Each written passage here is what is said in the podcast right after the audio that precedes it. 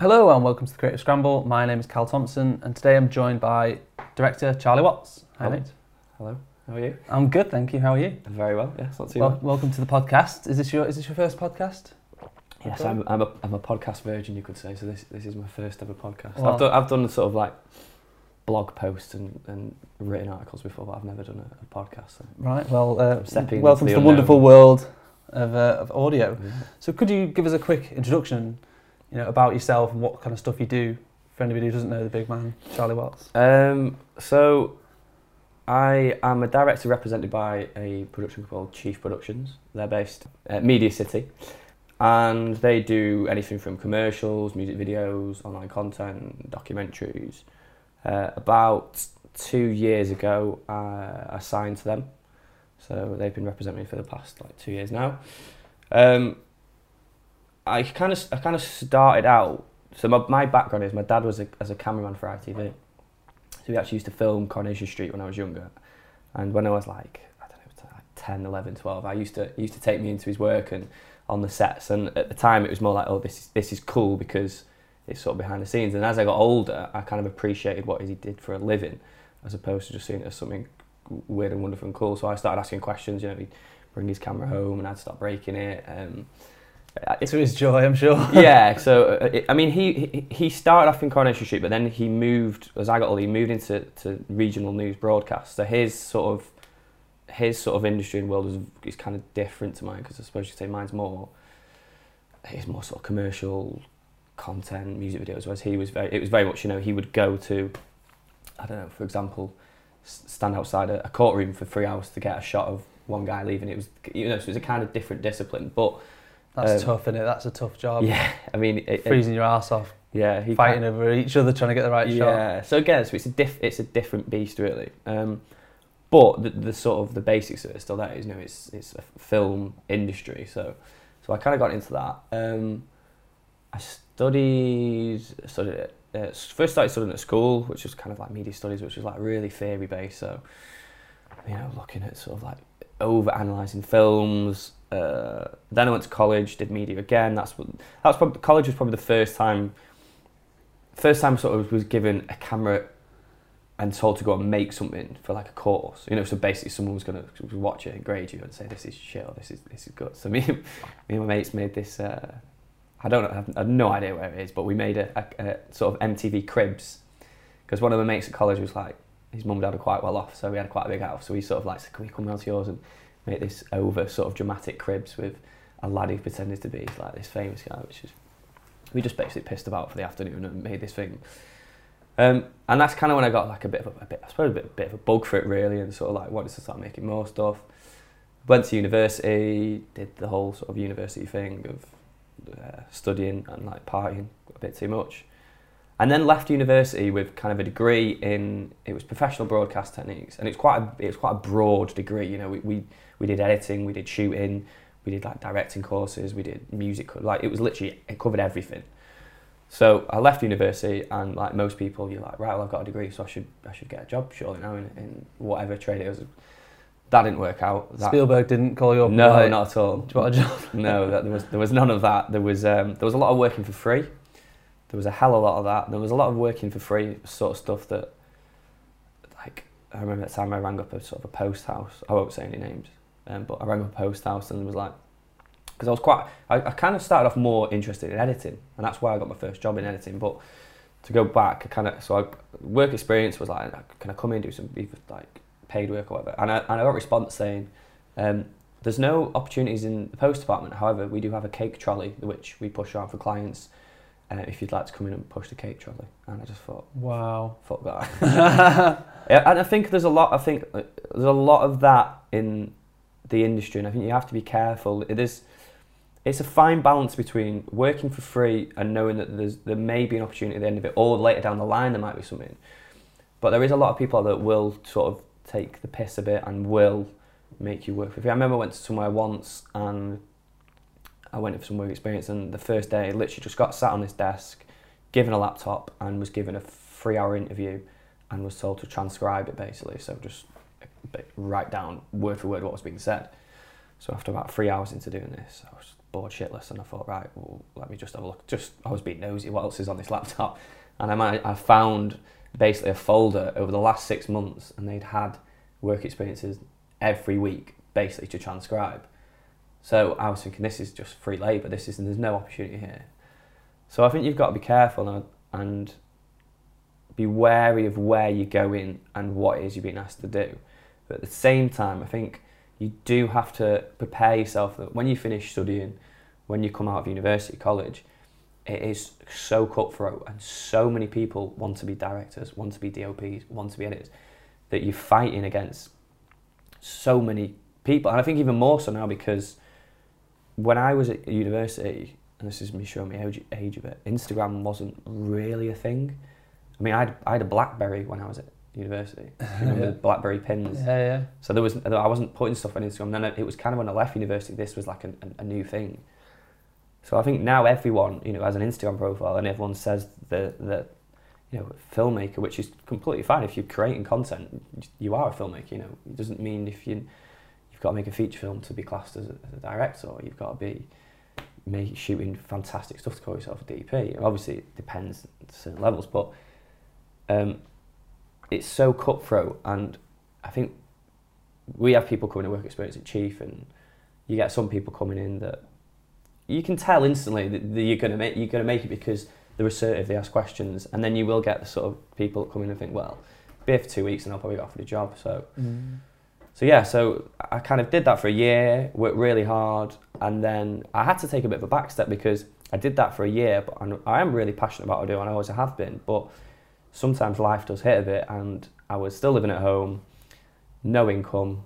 How old are you at this point? I was at this point, I think I was 20, I think I was 22, because I took a year out before I went to university. Right. So, uh, um, so I was kind of like, playing catch up on everyone in my course.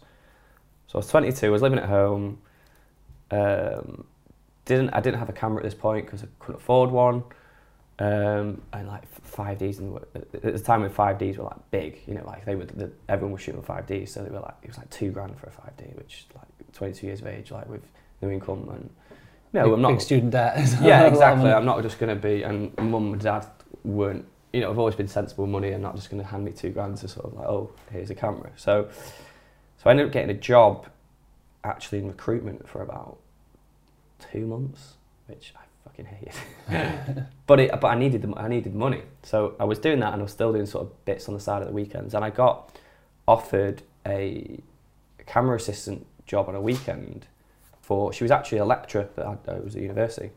So she I did some work experience at university with her and she rang me up and says, What are you doing? I've got some I need a tra- ca- camera assistant for the weekend. So I went and did that and purely I would say I, I would say a, a lot of what I've got is by luck and then a lot of it is it is it is luck and it isn't luck. Obviously you always need a lucky break, but I always think if you're assertive and you put yourself in those positions, Do you believe in luck?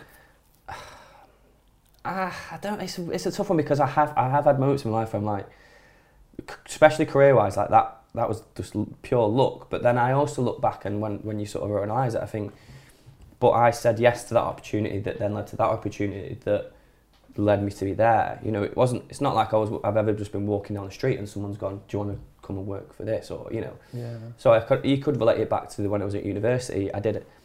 when I was at university, I did a hell of a lot of work experience because a lot of my, my lecturers, especially the ones that were working in the, the, the, um, the industry at the time, were saying, you're in class twice a day.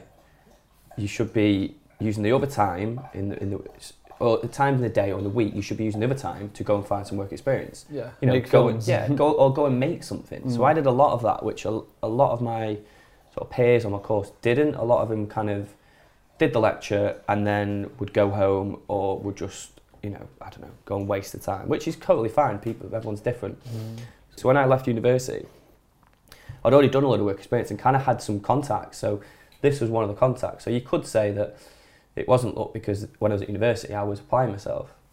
But anyway, digress. So so uh, the camera uh, assistant job at the weekend was on a shoot for a advertising agency, and they they had a client which was a big supermarket, and the producer on that job was a girl that was friends with my sister when she was in primary school, and I'd not seen this girl in like ten years. and I kind of saw her on set and was like, I know you. She's like, I know you. She's like, I didn't know you did this, and I was, kind of I didn't know you did this. I mean, at the time, and I didn't say to her, Oh, yeah, I'm working in recruitment at the moment. This is just kind of doing this on the weekend.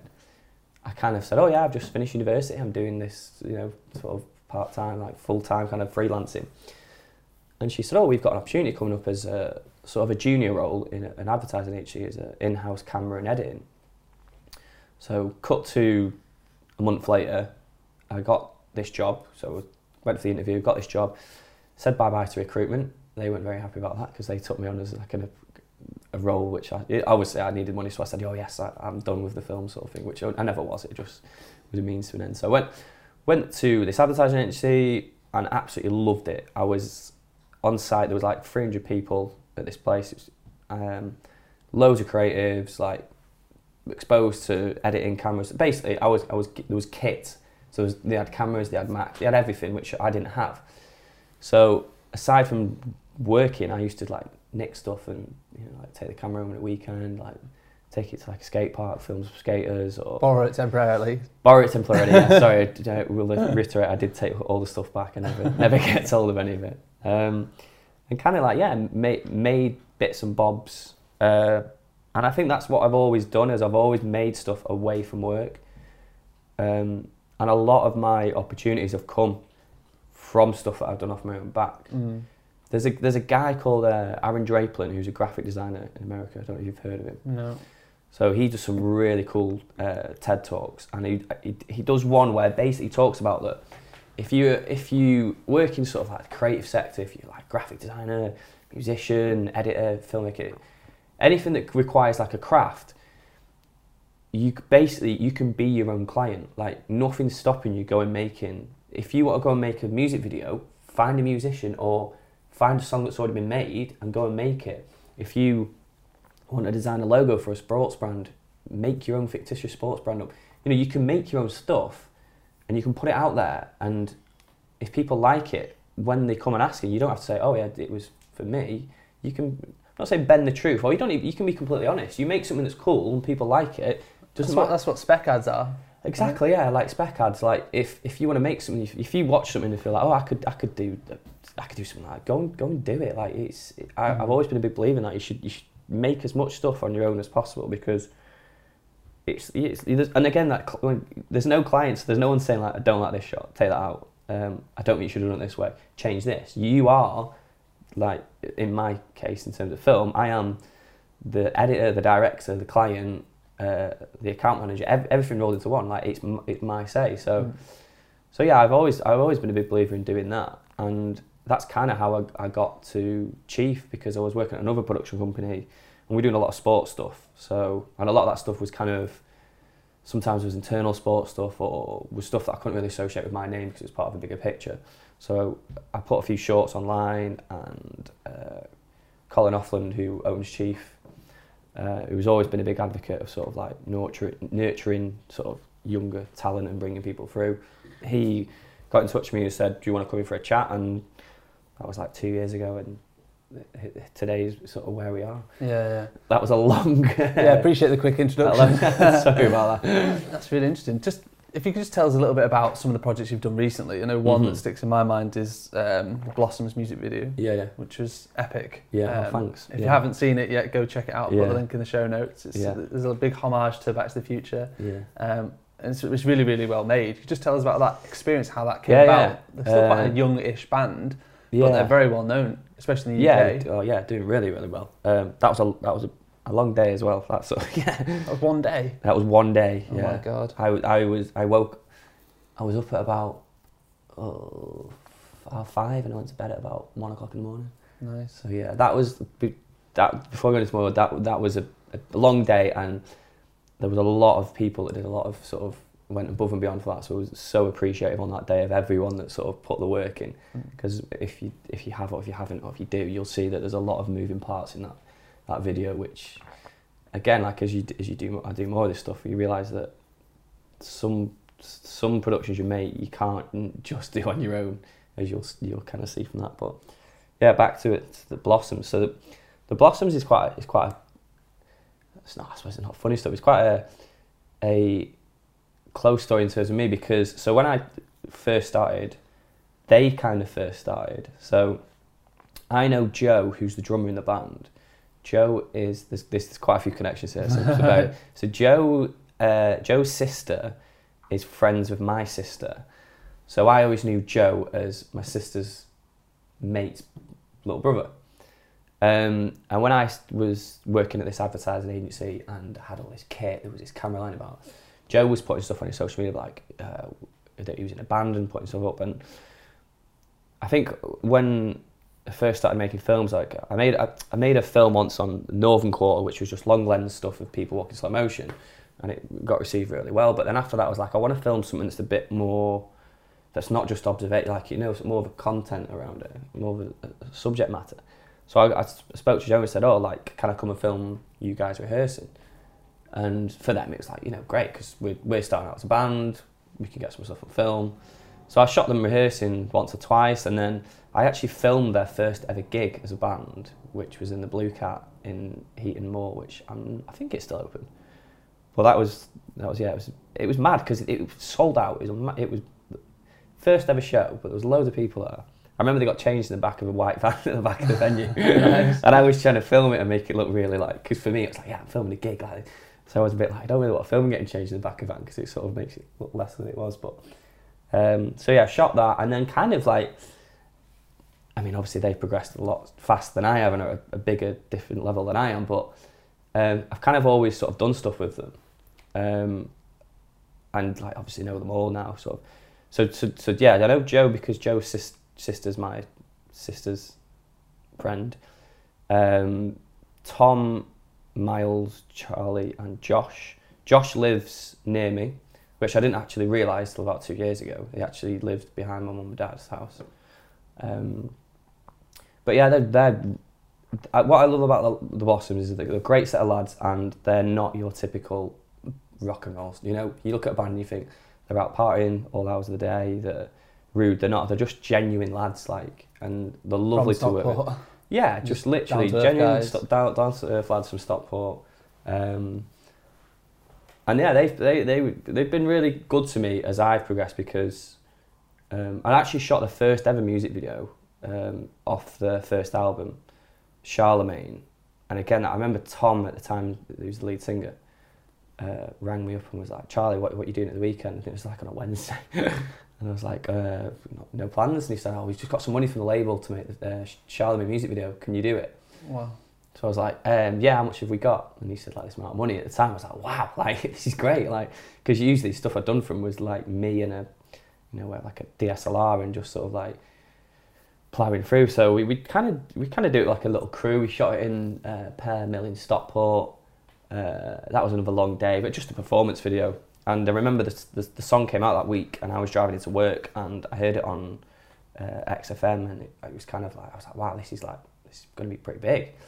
So, um, so yeah, as things progressed, sort of like working again on other stuff. The, the the video that you just mentioned that was that actually came into chief through a, a music video commissioner. So how I don't know how clued up people are how music videos work at a certain level, but um, you have commissioners who basically represent the band and they speak to production companies, etc.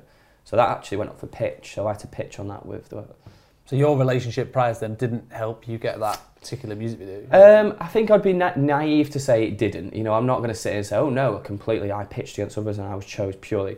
They obviously they they knew that I was pitching on it, but there was you know there was top directors from London, there was other guys from Manchester you know, there was other good ideas in the pot.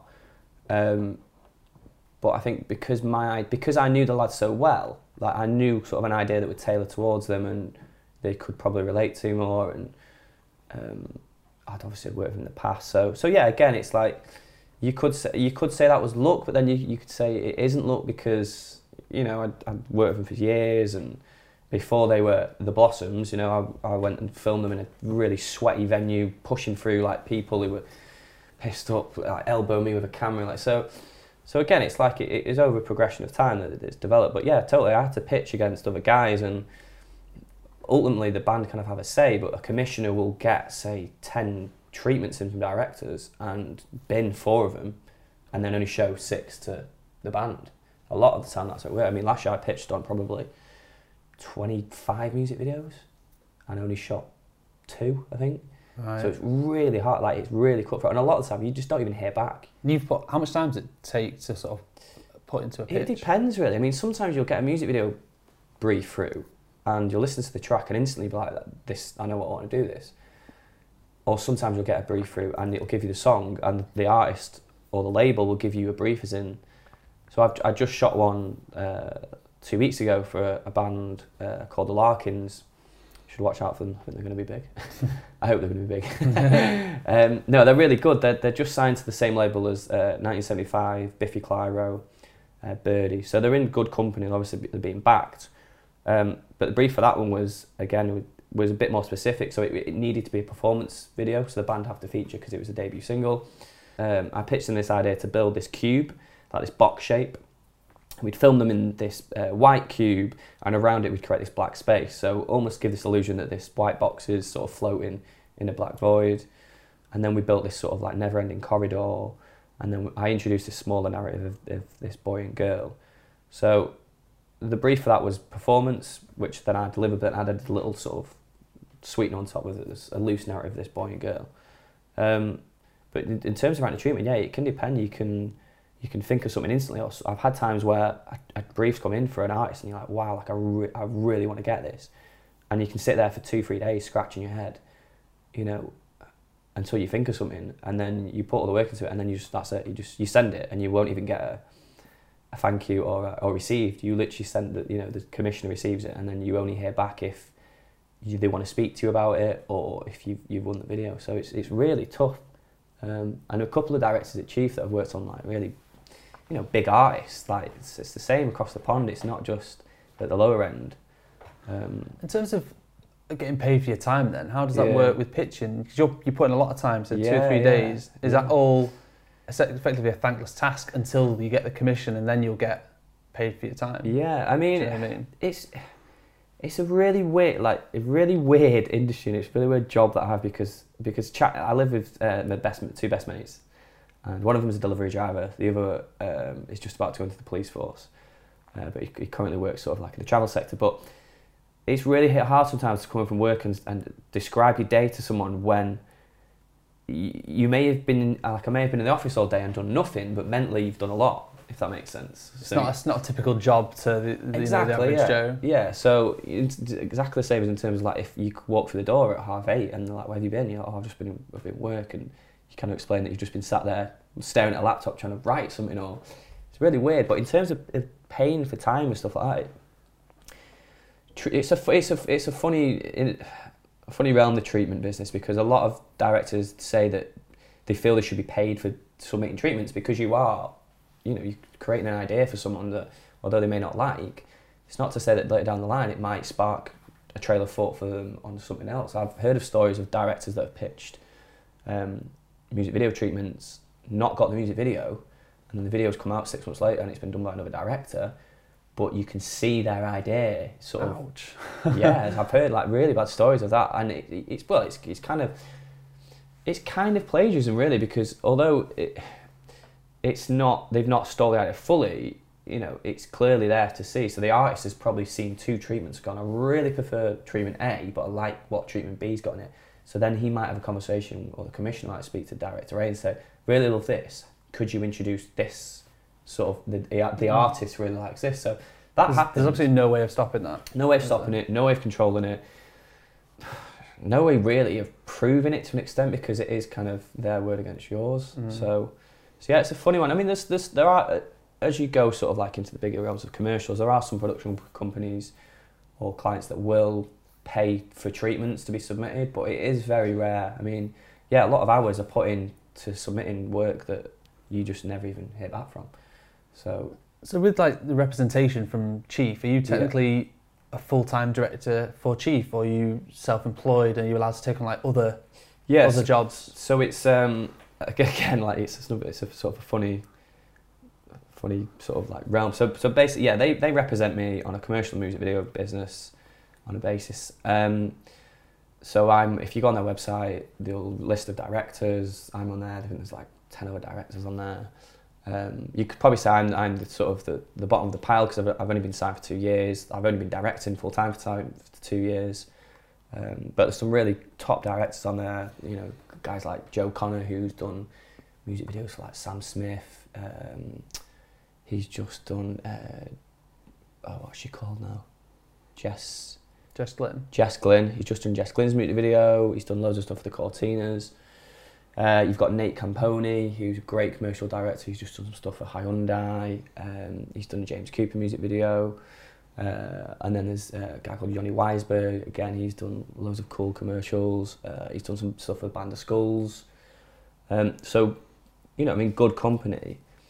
And it's great to have representation because you are basically you're basically being backed by a company that, that makes stuff, and, and especially Chief, who've been making stuff for years to say that you know we, we support this guy's sort of, I hate to use the word vision because it sounds really pretentious, but yeah, they kind of support you. And but at the same time, yeah, I, I kind of I'm not on Monday to Friday, so I'm not I'm not paid to be in the office Monday to Friday nine to five. Um, I do quite often. I'll go in, you know, most weeks because I find it a good working environment to be in, and people are great. But um, no, I'm not like staff Monday to Friday, and likewise with other sort of uh, projects. I can take on other projects depending on what they are. You know, I couldn't go and start directing for another produ- production company in Manchester because that would be sort of like a bit shitty off me. But yeah, you know, if it's like smaller projects, um, like I did some stuff with there's a menswear magazine called Proper Magazine, and I did some stuff for them uh, with Reebok at the start of the year. Um, so yeah, I, I, can do other stuff within reason. Um, but it's really good to kind of you know to be represented by Chief because I say they are they're a fantastic production company. Yeah, yeah. So there's loads of different types of video and mm-hmm. film. So you've obviously mentioned commercials, yeah. music videos, there's feature narratives, there's yeah. long form dramas, documentary, branded content, corporate, mm-hmm. you know, etc. The list goes on. Do you think you have a speciality in what you do, mm. and do you find you get pigeonholed as that certain type of director, or mm. can you expand mm. into other mm. things? I wouldn't, yeah, I wouldn't necessarily say pigeonholed, but the, the, the, the early stuff I was making when I first started, I, I really liked little mini docos, like cinematic docos. There's a there's a stock website There's music called the Music Bed. You heard of them? Yes. Yeah, so they do. Some, have you seen some of the shorts they used to do? They don't really do anymore. Not really. So they did some really cool like uh, cinematic shorts. You should go on the Vimeo and look at them if, if you've not seen them. So I kind of like really was interested in them. So kind of like find started finding little stories. So so yeah, kind of did like those little mini docos and then sort of like some abstracty stuff. Um, I made a film called People last year. Was it last year? The year before? Which where me and my mate Matt Jones, who's a, a DP, uh, literally I just rang him and said, "I've got this idea. Can we just go out, take your camera?" And we went and approached about 150 strangers in the street, which when I told him, he was just like, "That's never going to happen." We've it's hard to do. That, fucking no. yeah, get told to fuck off. he was like, "We've got no chance." So, so, but the idea is basically, I don't know if anyone's um, seen the guy who does Humans of New York. He takes photos of just strangers in the street and then asks them questions. What's the story? Yeah, yeah, kind of like. And I thought, let's do that in a video. Excuse me, a video format. So yeah, like that was again was like a cinematic documentary. And it it turned out to be like a, like a really good little piece of work for me because I got a load of work off the back of it. So yeah, I do kind of like get calls a lot about sort of doco, mini doco content that's that looks a bit more cinematic. Um, but I wouldn't I wouldn't say necessarily pigeonhole because you do you get some weird and wonderful stuff land on your desk. Like I had I had this thing for some. I won't go into too much detail. It was like a it's like a, a cancer campaign for the Bollywood for for a Bollywood screening for an Indian audience. In women, it was just you know what I mean. It's like and it's clearly not really think, what you've done in the past. Exactly. so you will get stuff that's just like what like. So I suppose that's what's great about it because you do get some really wonderful stuff. And I suppose well, I wouldn't really want to be pigeonholed and so like, you know, the, so people only send me certain stuff. But I mean, like I think like most people, well, that's say most, but I, I know myself. Like I love doing like music stuff, fashion stuff, like and little mini doco stuff. Uh, I, the one thing I'd say that I'm absolutely bobbins at and rubbish at uh, is like humour, comedy stuff, like tongue in cheek stuff. Right. Not to say I won't give You're it. just not funny in general. One of those things I think of when I, a lot of dad jokes, etc. But I'm not. You know, there's a lot of good comedy directors out there. And to direct comedy is really hard, like Yeah. because a lot and a lot of it is made in the edit. But yeah, I, it's not something I've ever really done, and I don't. Not to say I'd never try my hand at it, because never say never. But yeah, it's not really. So you mentioned like some of your work, the doco style stuff is quite abstracty, Yeah, yeah. and it is. If you watch, you know, a bunch of your videos, you'll see there's a similarity in terms of Yeah. it quite fast paced. Yeah, yeah. You know, you, you you you go for some quite quirky shots, quirky Mm. angles. Um, how do you like to work, sort of, to achieve that look? Do you plan that in advance? Do you storyboard that type of style, or do you, is it all in your head Uh, and you just kind of go about it on the day? Yeah, probably probably a lot. I've never. I don't really store. I mean, you st- I've storyboard stuff for, for jobs where it requires it. You know, because the- Commercials when they've got 30 Yeah, seconds, like exactly, every shot like, has to count. someone's st- you know you sat in a meeting with like eight people and you can't just say to them, yeah, it's just going to look cool. it just Yeah. doesn't work. Like you have to show them like visual references and stuff. But when it's like my kind of like my own work on like short films, um, I kind of like have an idea of what I want in my head, and then a lot of the times like stuff will just happen. Like, and again, we talked about looks. So like the uh, the Reebok job I've just done, uh, which was for the launch of this these two trainers. Um, we just took four sort of four sort of cast members out for the day, and I was chatting to one of the guys, and he was telling me that he he, he does like a bit of MCing. So I was like, right. I was like, can you, like, how good are you? So he he, he started doing. it. I was like, that's fucking ace. I was like, can you do that related to the like the shoe a bit or something related to Reebok?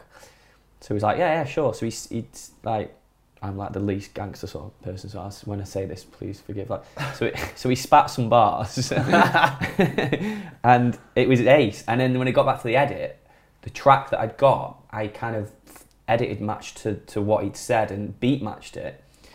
And it basically made the film, but that was never in the original brief to the client. I Mm. mean, uh, that was quite a cool project working because that was literally like we said to Reebok, this is the idea, this is where we're going to go, this is what we're going to kind of shoot. We're going to shoot on like high 8 VHS, we're going to shoot on 35 millimeter stills, we're going to shoot on digital. And they were like, yeah, cool, go and do it. So that, I mean, that's really rare Yeah, for that yeah. to ever happen. I was pretty amazed when that kind of came off. But, but yeah, in the end, the, the film was made by one of the cast members being able to rap, in my opinion. And you only found that out on the day. Found out on the day, I had no idea. It wasn't something that was but that was bored and like, right, we need to find a rapper Yeah. that's gonna. So That's, that's amazing that you, you just jump on those magical moments when they happen. yeah. That's having a good eye for it. It's well, just, well, just as important well, as yeah, I suppose it. having you a good eye, and again, like Oh, good ear. talk about luck, like I guess, yeah. that was, I suppose you could say that that was kind of luck, but then, you know, it, it, and then I look at him and say that when I first asked him, he was a bit wary. He was like, "Oh, I'll, I'll ask you at the end of the day." I'll, so all day I was sort of, you know, sort of working on him, and eventually he did this rap. But yeah, so it depends. Like I think sometimes you, you will just on the fly, you'll, you'll get to a location, you'll be like, "Oh, this this we didn't know this existed," or um, yeah, I think just don't be so don't be so precious about what it is you're going to make because stuff will always happen on the day. Mm. Just like shit stuff will always happen on the day. Like yeah. something won't won't turn up or you know it'll start to rain. I shot a short film two years ago and it was all outside, and it was the wettest weekend I think like on record like that year. But but even amazing, more amazing. Every time we went to shoot, the rain just stopped. It, was, it became a laughing thing at the end of the weekend. Like we were on like the last setup on the Sunday, and it was raining as we were driving to the location, and everyone was like in the van going like, "Yeah, it'll be fine when we get there. It'll stop raining," and it, it amazingly did. So I'm coming across as like a really lucky lucky guy, and I'm probably not doing myself any favors there. I'm just don't don't employ me. I'm just purely luck. I'm not Hey, talent. That's, that's, that's the power in, uh, Yeah, what yeah. is it, Deadpool, that girl who has True. it. Yeah, yeah, The power of luck. So, yeah, yeah, yeah. don't take it for granted. Uh, at what point in your career did you, do you actually call yourself a director? Oh God, probably probably probably towards the end of last year. I still find it really weird. Like It's a broad term, isn't it? You know, you've got like Steven Spielberg, George Lucas, Exactly. the big boys Yeah, in Hollywood, Yeah, but you're still creating yeah. daily. It's, it's really paid weird for it. Does that make you a director? I don't know. I suppose it does, but I mean, I hate I hate when we go when you go out or when you meet people at a party or it's always that question. What what do you what do you do for a living? And I just kind of always just go, oh, I just mess with cameras for a living, like, or just my, my friends will often because they think it winds up. Will just always, oh, he's a photographer. Right. I'll just go, yeah, yeah, just photographer, photographer. Because it is, it's that, it's, Because I think you quite often you'll probably it's easier to explain. yeah, it? of course. You'll you'll know when you go to someone and you say, "Oh, what, what do you do in your home?" Like uh, I own a production room and a DP. They'll be like, "Oh, that's cool. What?" Or then it'll be like, "Who have you worked with that's famous?" Yeah. And you're like, "Oh God, please not again." Yeah, Most of the like, time, no. I know, like, oh, have I seen any of your work? It's like, well, Yeah. you know, did you watch that John Lewis advert? Yeah, yeah. no, that wasn't me. Yeah, yeah, yeah. That- that's another. Oh, what have you done that I've seen? And most of the time, it's like pr- probably nothing. Have you heard of this indie band? Yeah, they're really famous, but your circle, you just don't care. Do you know I Yeah. mean? Um, so yeah, call myself direct. Like, yeah, still, still kind of like don't. I, I mean, you, ha- you kind of. I think after a while, I'm gonna have to sort of adopt it and feel comfortable with it because it, it, it is, I suppose, what my job title is. But yeah, it's, it's a weird. I kind of usually say like more of like filmmaker or like Yeah, I prefer work- filmmaker. Yeah, as well. working in sort of like production. Um, and again, because I think there's a lot of people that, um, like I'll see a lot on Instagram, which again is totally fine. Everyone's, everyone's you get like people like Instagram bio, director, DP, editor, colorist, visual effects artist, music composer.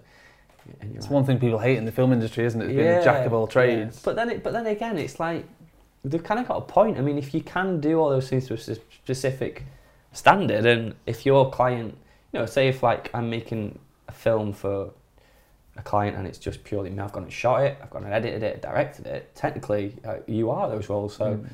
and there's a lot of people I know that are sort of like So is that quite a dated ideology then, that you have so, to pick yeah. a specialty and stick with it, and that's all you can do? Yeah, I think so. I think as well. I think there's a lot of because everything is made so fast now, and everything's like on Instagram and YouTube. Like, it's I I'm I honestly believe that in about 15, 20 years, TV commercials will probably be a dead a, a dead form because like my cousins are both like 12 and 13 and whenever I see them they're just on the phones like they don't even watch television so Mm. what it's it's definitely going to start shifting to people making stuff for YouTube for Facebook more and more and more. Oh, dog's not running. um, and I and I and I think as well that if you go on YouTube and like you look at the like if it, I suppose it's it's evident really it's fact if people on YouTube like there's a YouTuber called Casey Neistat like and if you watch his, his videos and his blogs like you know some of them are out of focus some of them don't match in the grade like some of the sounds really bad but they're getting six million views a day and that guy's like earning a fortune who's going to argue? Do you know who's going to argue? Obviously, there'll always be a, a, the film industry when you go to the, the movies and you want to sit down and pay like you know, fifty, which is extortion, fifteen pounds for Didsbury Cinema. But um, there's always going to be that realm. But I mean, if an idea is great and it tells a story. I watched uh, on Netflix actually last night. There is a film called this is terrible because I forgot the name of it, but it, it was all shot on an iPhone. Is it you- Steven Soderbergh? yes, I it's can't about- remember the film. it's about um, the basketball, about the the uh, NBA had been during the lockout, but it's all shot on a phone, and it's just I just thought that was absolutely amazing. So again, it's like pff, if you can shoot something, shoot 4K video on your phone, doesn't really matter, does it? So yeah, I, I, I think it's definitely changing. You know, it, it, if you if you're confident enough to make something and put those sort of labels next to your name, I think go and do it. Like there's there's nothing wrong with that. But I think you will always get sort of the snobs in the industry that like you can't call yourself that because you've not been doing it for 15 years, which Bollocks, isn't it it? is, it is bollocks really. I think it's just, I think to be honest, you get a lot of that because it was always a set way, you know. It was, it's like when my dad used to broadcast cameraman, he would go out with himself, a sound guy, a producer and a presenter, whereas now you'll see like news broadcasts going out with their own camera and just shoot, you know, self shooters. So Mm. it's just it's just because it's changing and people you're kind of in that transition. So Well, the technology's got better and easier Mm. to use, and so that's Yeah. been a big thing as well. And that people Yeah. people are expected to do more, especially in smaller productions. yeah, yeah, totally. There's there's been tons of productions where I've had to to shoot, to run sound, to light, Mm. and then to direct, which Yeah. would have typically historically been four roles, Yeah, and that's very very hard to do yeah. uh, and to do it well. But it sometimes is expected, and I think as well because because more and more people are doing it. Um, it's almost like if you if you aren't prepared to do that, the next guy will, if that makes sense.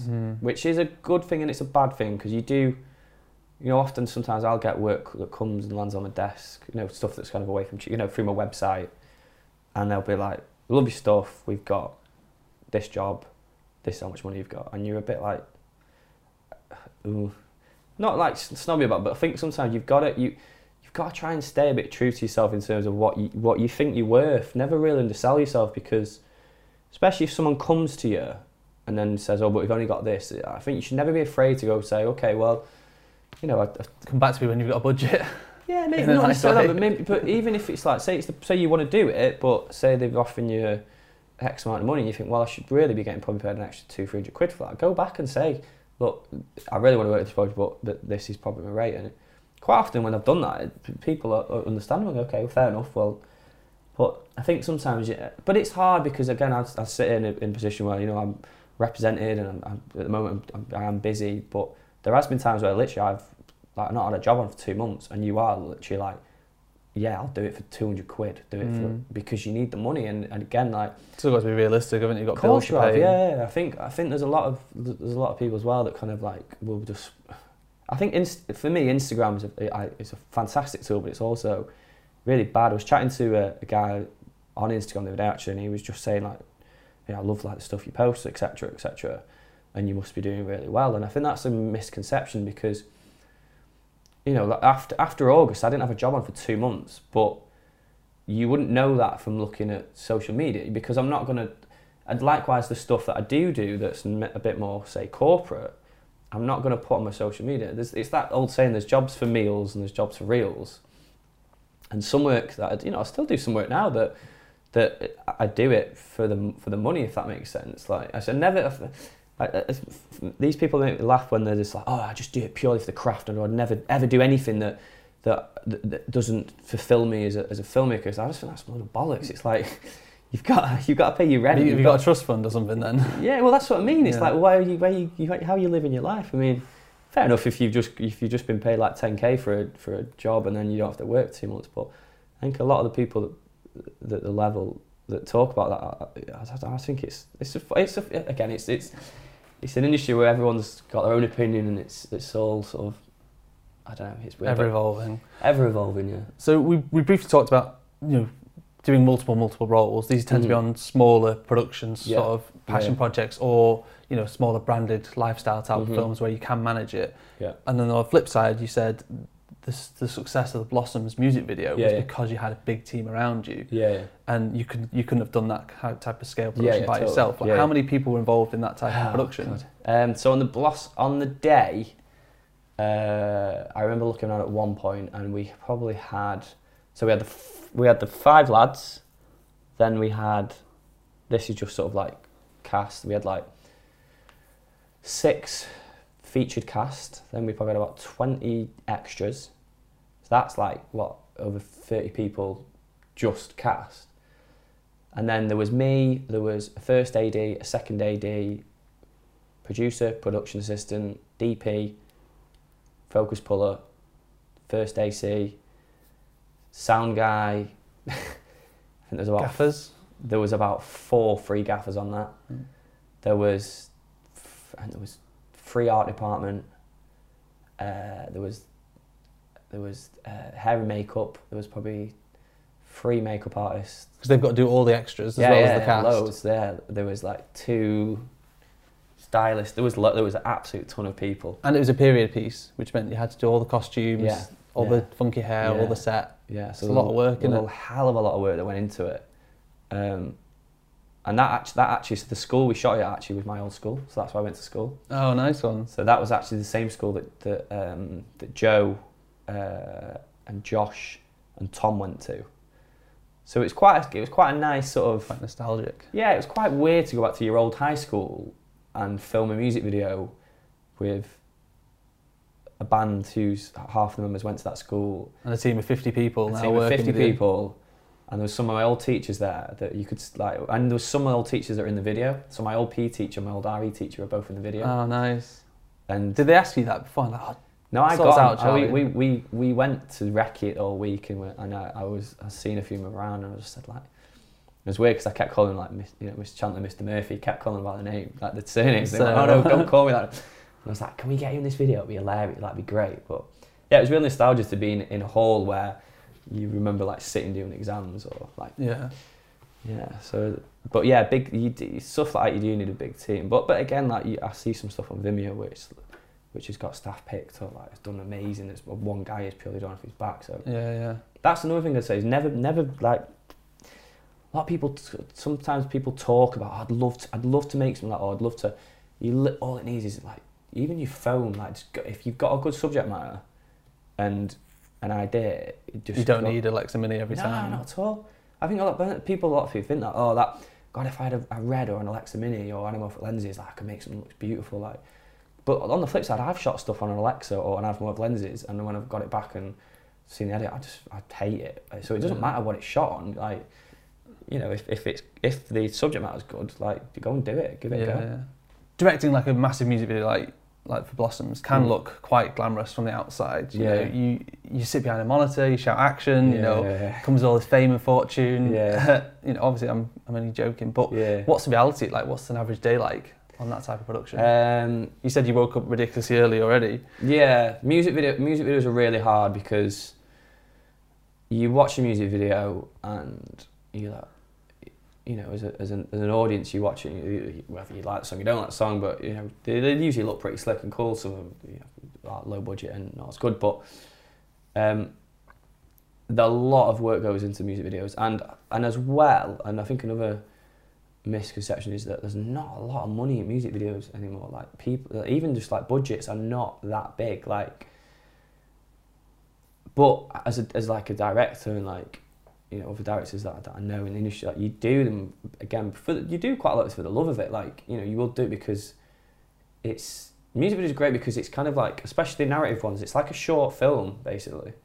You know you, you're making something that you know if you padded it out possibly could be a, a, you know a 50 minute short film but the reality is there's not a lot of money in them and you have to work fucking hard. Um, and there's a lot of stress on the day because the book stops with you, right? Everyone comes to you with like, questions all the time. Especially on some shoots when you've got. It's different shooting a music video with your mates when it's all like a joke and laughing and you can have a few beers or you're shooting it.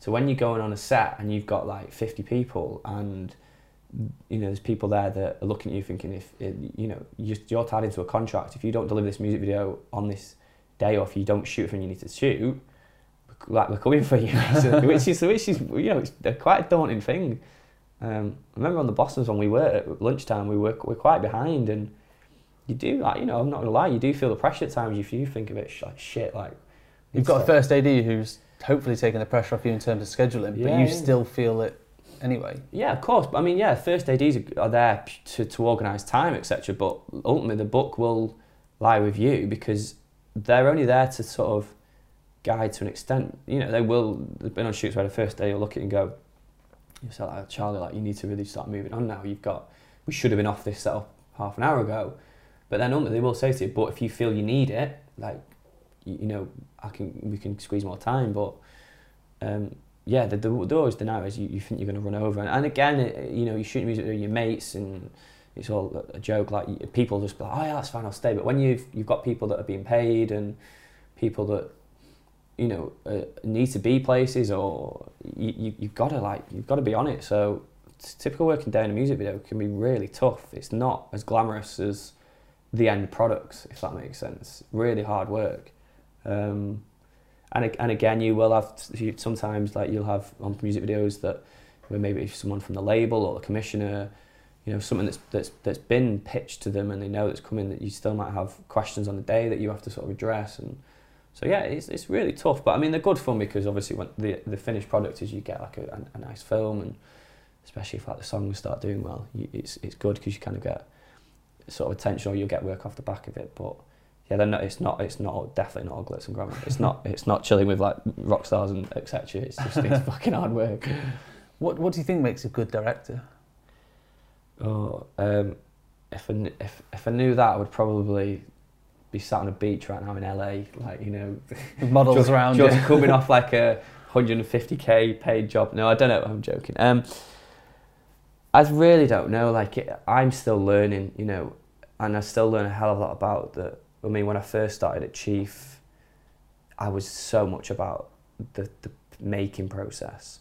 I think uh, it was a big wake up call that as soon as I started doing it for, for like you know agencies, clients, you have to you have to learn to speak to people at all different walks of sort of the industry. You know, you have to learn how to sort of delegate with your crew at the same time, lays with the client and at the same time the agent. You know, you, you're kind of like the middleman for everything.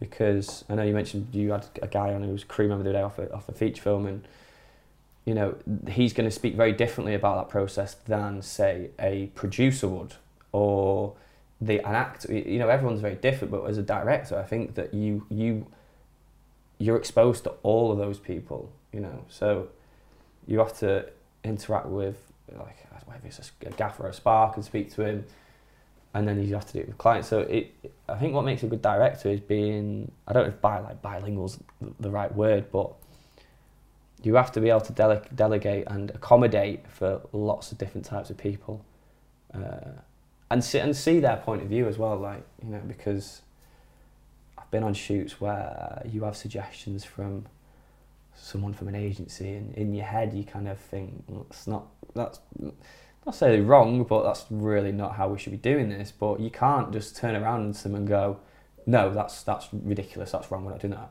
You have to kind of, you know, hear them out, understand them, and kind of go around the approach of, oh, but possibly, yeah, kind of see where you're coming from, but I feel like, how about if we tried it this way? So, a lot of it's about delegation, but again, it's everyone's different. You know, some there's some world class directors that are absolute arseholes, and it works for them because people, oh, it's like he's a bit of a daunting guy, I like, don't want to hear him. Um, I don't, I don't know. I don't really agree with that.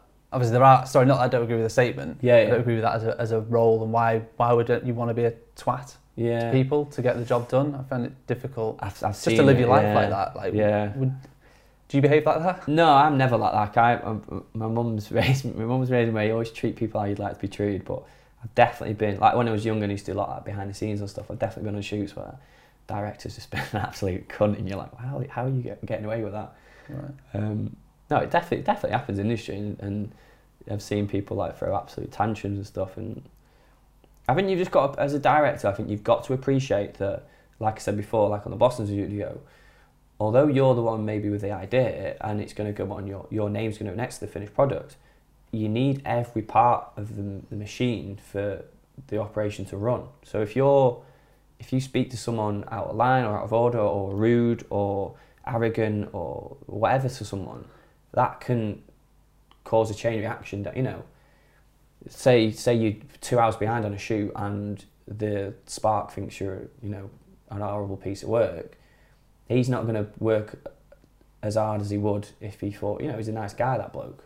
You know if he's mm-hmm. if he's nine hours in and he's tired he's not he's not going to carry that light from A to B as fast as he would if he thinks you're a nice you know he gets on with it if that makes sense. So yeah of course. I think you should I think as a director you should, you should never forget people is what I'd probably say. Always remember that everyone is there for, for you basically to an extent and you should you should appreciate that and you know show gratitude that, that you, you know that don't just take it for granted mm-hmm. um, that should go across all forms of work as well you know not yeah, just the film yeah industry. totally yeah you don't you should ever you, you know speak to people out of line or because you feel you're in a hierarchy that's, that's higher than someone else, you should speak to them like a piece of turd. Yeah. Um, so, you know, you mentioned you do commercial music videos. Is, uh, have you got any plans or, uh, you know, any aspirations to sort of look at longer form content, you know, with the onset, with the, the spike in Netflix and Amazon subscriptions, yeah, yeah. They're, they're, putting um, an awful lot of money in long form content mm. and getting huge, huge volumes of hits. I think Bird Box, have you seen that Netflix I, film. seen Bird Box, yeah. Incredible. That got. What did you some, think to that? I absolutely loved it. Did you? Yeah. Did you? Don't say you didn't enjoy it. Um, I enjoyed watching it. I think I think the, the I think there was parts of it were a bit, but it, yeah, it was one of those things. Sometimes again, if the film's watchable and you enjoy it, it doesn't matter. I thought I thought it was incredible. I think it Yeah. could have been done by, by a small crew as an independent, as like an indie film. Yeah, And just yeah. once you got a big name on it, you've, it just it gave me a bit of a, a push to think, well, why can't I do something Yeah, like yeah, that? what's Do you know what I mean? Yeah, yeah. The the idea was there. yeah. It didn't need massive sets or No, you know anything over extravagant. They had a Yeah, couple of effects in it and stuff, but generally it was about the idea Mm. that was executed well. Yeah, That I yeah. really admired. But anyway, that so that got something like a third of all Netflix subscribers watched that film Really? within the first week of when it came out. That's pretty impressive. So it's, that's Yeah, yeah. millions and millions of Yeah, yeah, people. Um, you know, have you got any thoughts of going into longer form content, dramas, or you know, or features, or do Um, you want to stick to what you're doing for the moment? What's your future plans, basically? I, I did. I wrote a short film I'm going to say short film. I've done sort of short films. My short films tend to last in the realms of like maximum of two and a half minutes. I wrote a short film. Almost like a micro short. Yeah, I wrote a short film last year that was like that would have probably come out at like ten minutes long, and we casted for it and everything, and just work sort of like took a precedent and kind of had to put it on the back burner. So I've still got that kind of in my pocket, but I'm I'm not in a rush to make it. Um, I am doing something at the moment, which is a bit hush hush, so I can't say. I'll tell you off air. okay. Um, which is going to be a f- more of a feature doco. So we're looking at about the hour mark, um, and we are thinking of sort of pushing that out to like you sort of um, streaming platforms. Um, so that yeah, that's something that's that's ongoing at the moment, which we're doing. Um, fe- anything feature film, I, I don't know. I think feature films are a complete different sort of nature of the beast. Like I'd, I'd love to do one one day, but I appreciate that. I don't know. I just not at the, mo- at the moment. Where at the moment, I don't. I'm not in a rush to go and make a feature film. Do you know what I mean? I Mm. feel like if I ever made a feature film, I I just I would be so fearful of it being shit. Mm. I I feel really guilty when I watch something on Netflix and you know like 20 minutes in I'm like this isn't very good because Someone's put two years of their life yeah, into exactly. that. you know, someone's put literally the blood, sweat, and tears into that, and you're sat, you know, in your boxers on your bed, you know, eat some ice cream, you're just like, this is crap. Like, do you know what I mean? It's just like so That's the- throwaway. Yeah, that's the painful. Um, and I'd hate, Part of it. I'd hate to have to think that someone was doing that to something that I made, but the reality is that would probably happen. But yeah, I've got no plans to make a feature film, documentary format. Yes, um, but as I said, I can't really say much at the moment.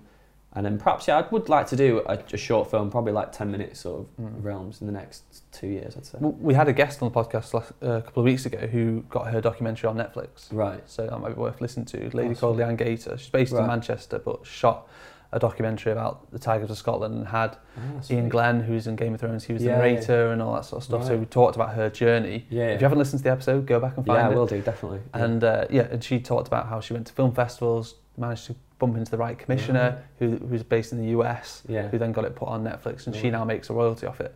Right. So it's a pretty incredible journey Yeah, to be able yeah. to. It was self-funded, spent Mm. 25 grand of her own money, wow. made this film with a her and a partner over the course of a year, and on weekends and evenings and Yeah. whatever.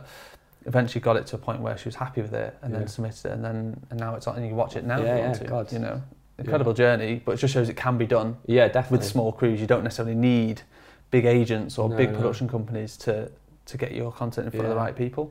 Well, again, refer back to, to me being sort of Lady Luck. Uh, we kind of have someone at the moment that is in that sort of has that door open for us. So Oh, we're quite lucky at the moment. But again, it's nothing's like signed off and confirmed. But you know, we're hoping that that's that's where it's going to lie. But Yeah. I'll tell you off there. Okay, awesome. So just sort of coming to a close, because obviously respectful of your time, we Mhm. just we tend to finish these podcasts with some quick fire questions. Yeah, yeah. so just like short, snappy Sure. answers. So, uh, what kind of stuff do you like to do outside of work? Um, go to the football. Big United fan. Um, although we got beat, I don't. This will be aired a couple Isn't that a regular occurrence? Uh, it was. It's not anymore. We've got Solskjaer seems to be doing a good job. Um, but yeah, I'm a big. I love my football. Um, two best mates that live with, massive football fans, season ticket holders. Uh, we're going to Paris in a couple of weeks for the away leg uh, of last night's game. Um, just like most most people, really. You know, like sounds sounds proper cliche, isn't it? Like I'm on a sort of a dating uh, site, but yeah, socialising with mates, going out drinking. Um, I'm big into my running at the moment. Like I've been going doing a lot of running. Oh, really? On that Strava app. Oh, Um, nice one. Why are you doing that? Um, I did it because after Christmas I felt like I needed to get into shape a bit more because, as most people do after Christmas, you Yeah. sort of overindulge, don't you? So, um, but no, I, I, I really enjoy going running. Um, I'm doing it a lot myself as well. I'm training for the marathon, Manchester Marathon in Really? Oh, April. yeah. Yeah. So I've been running for the last year and got injured almost immediately. And Really? having, to, having to sort of deal with that mentally and physically, go Yeah. to physio and do strength training every single day to try and overcome a horrendous ITB knee injury. wow. But you know, and I still have to run. I do.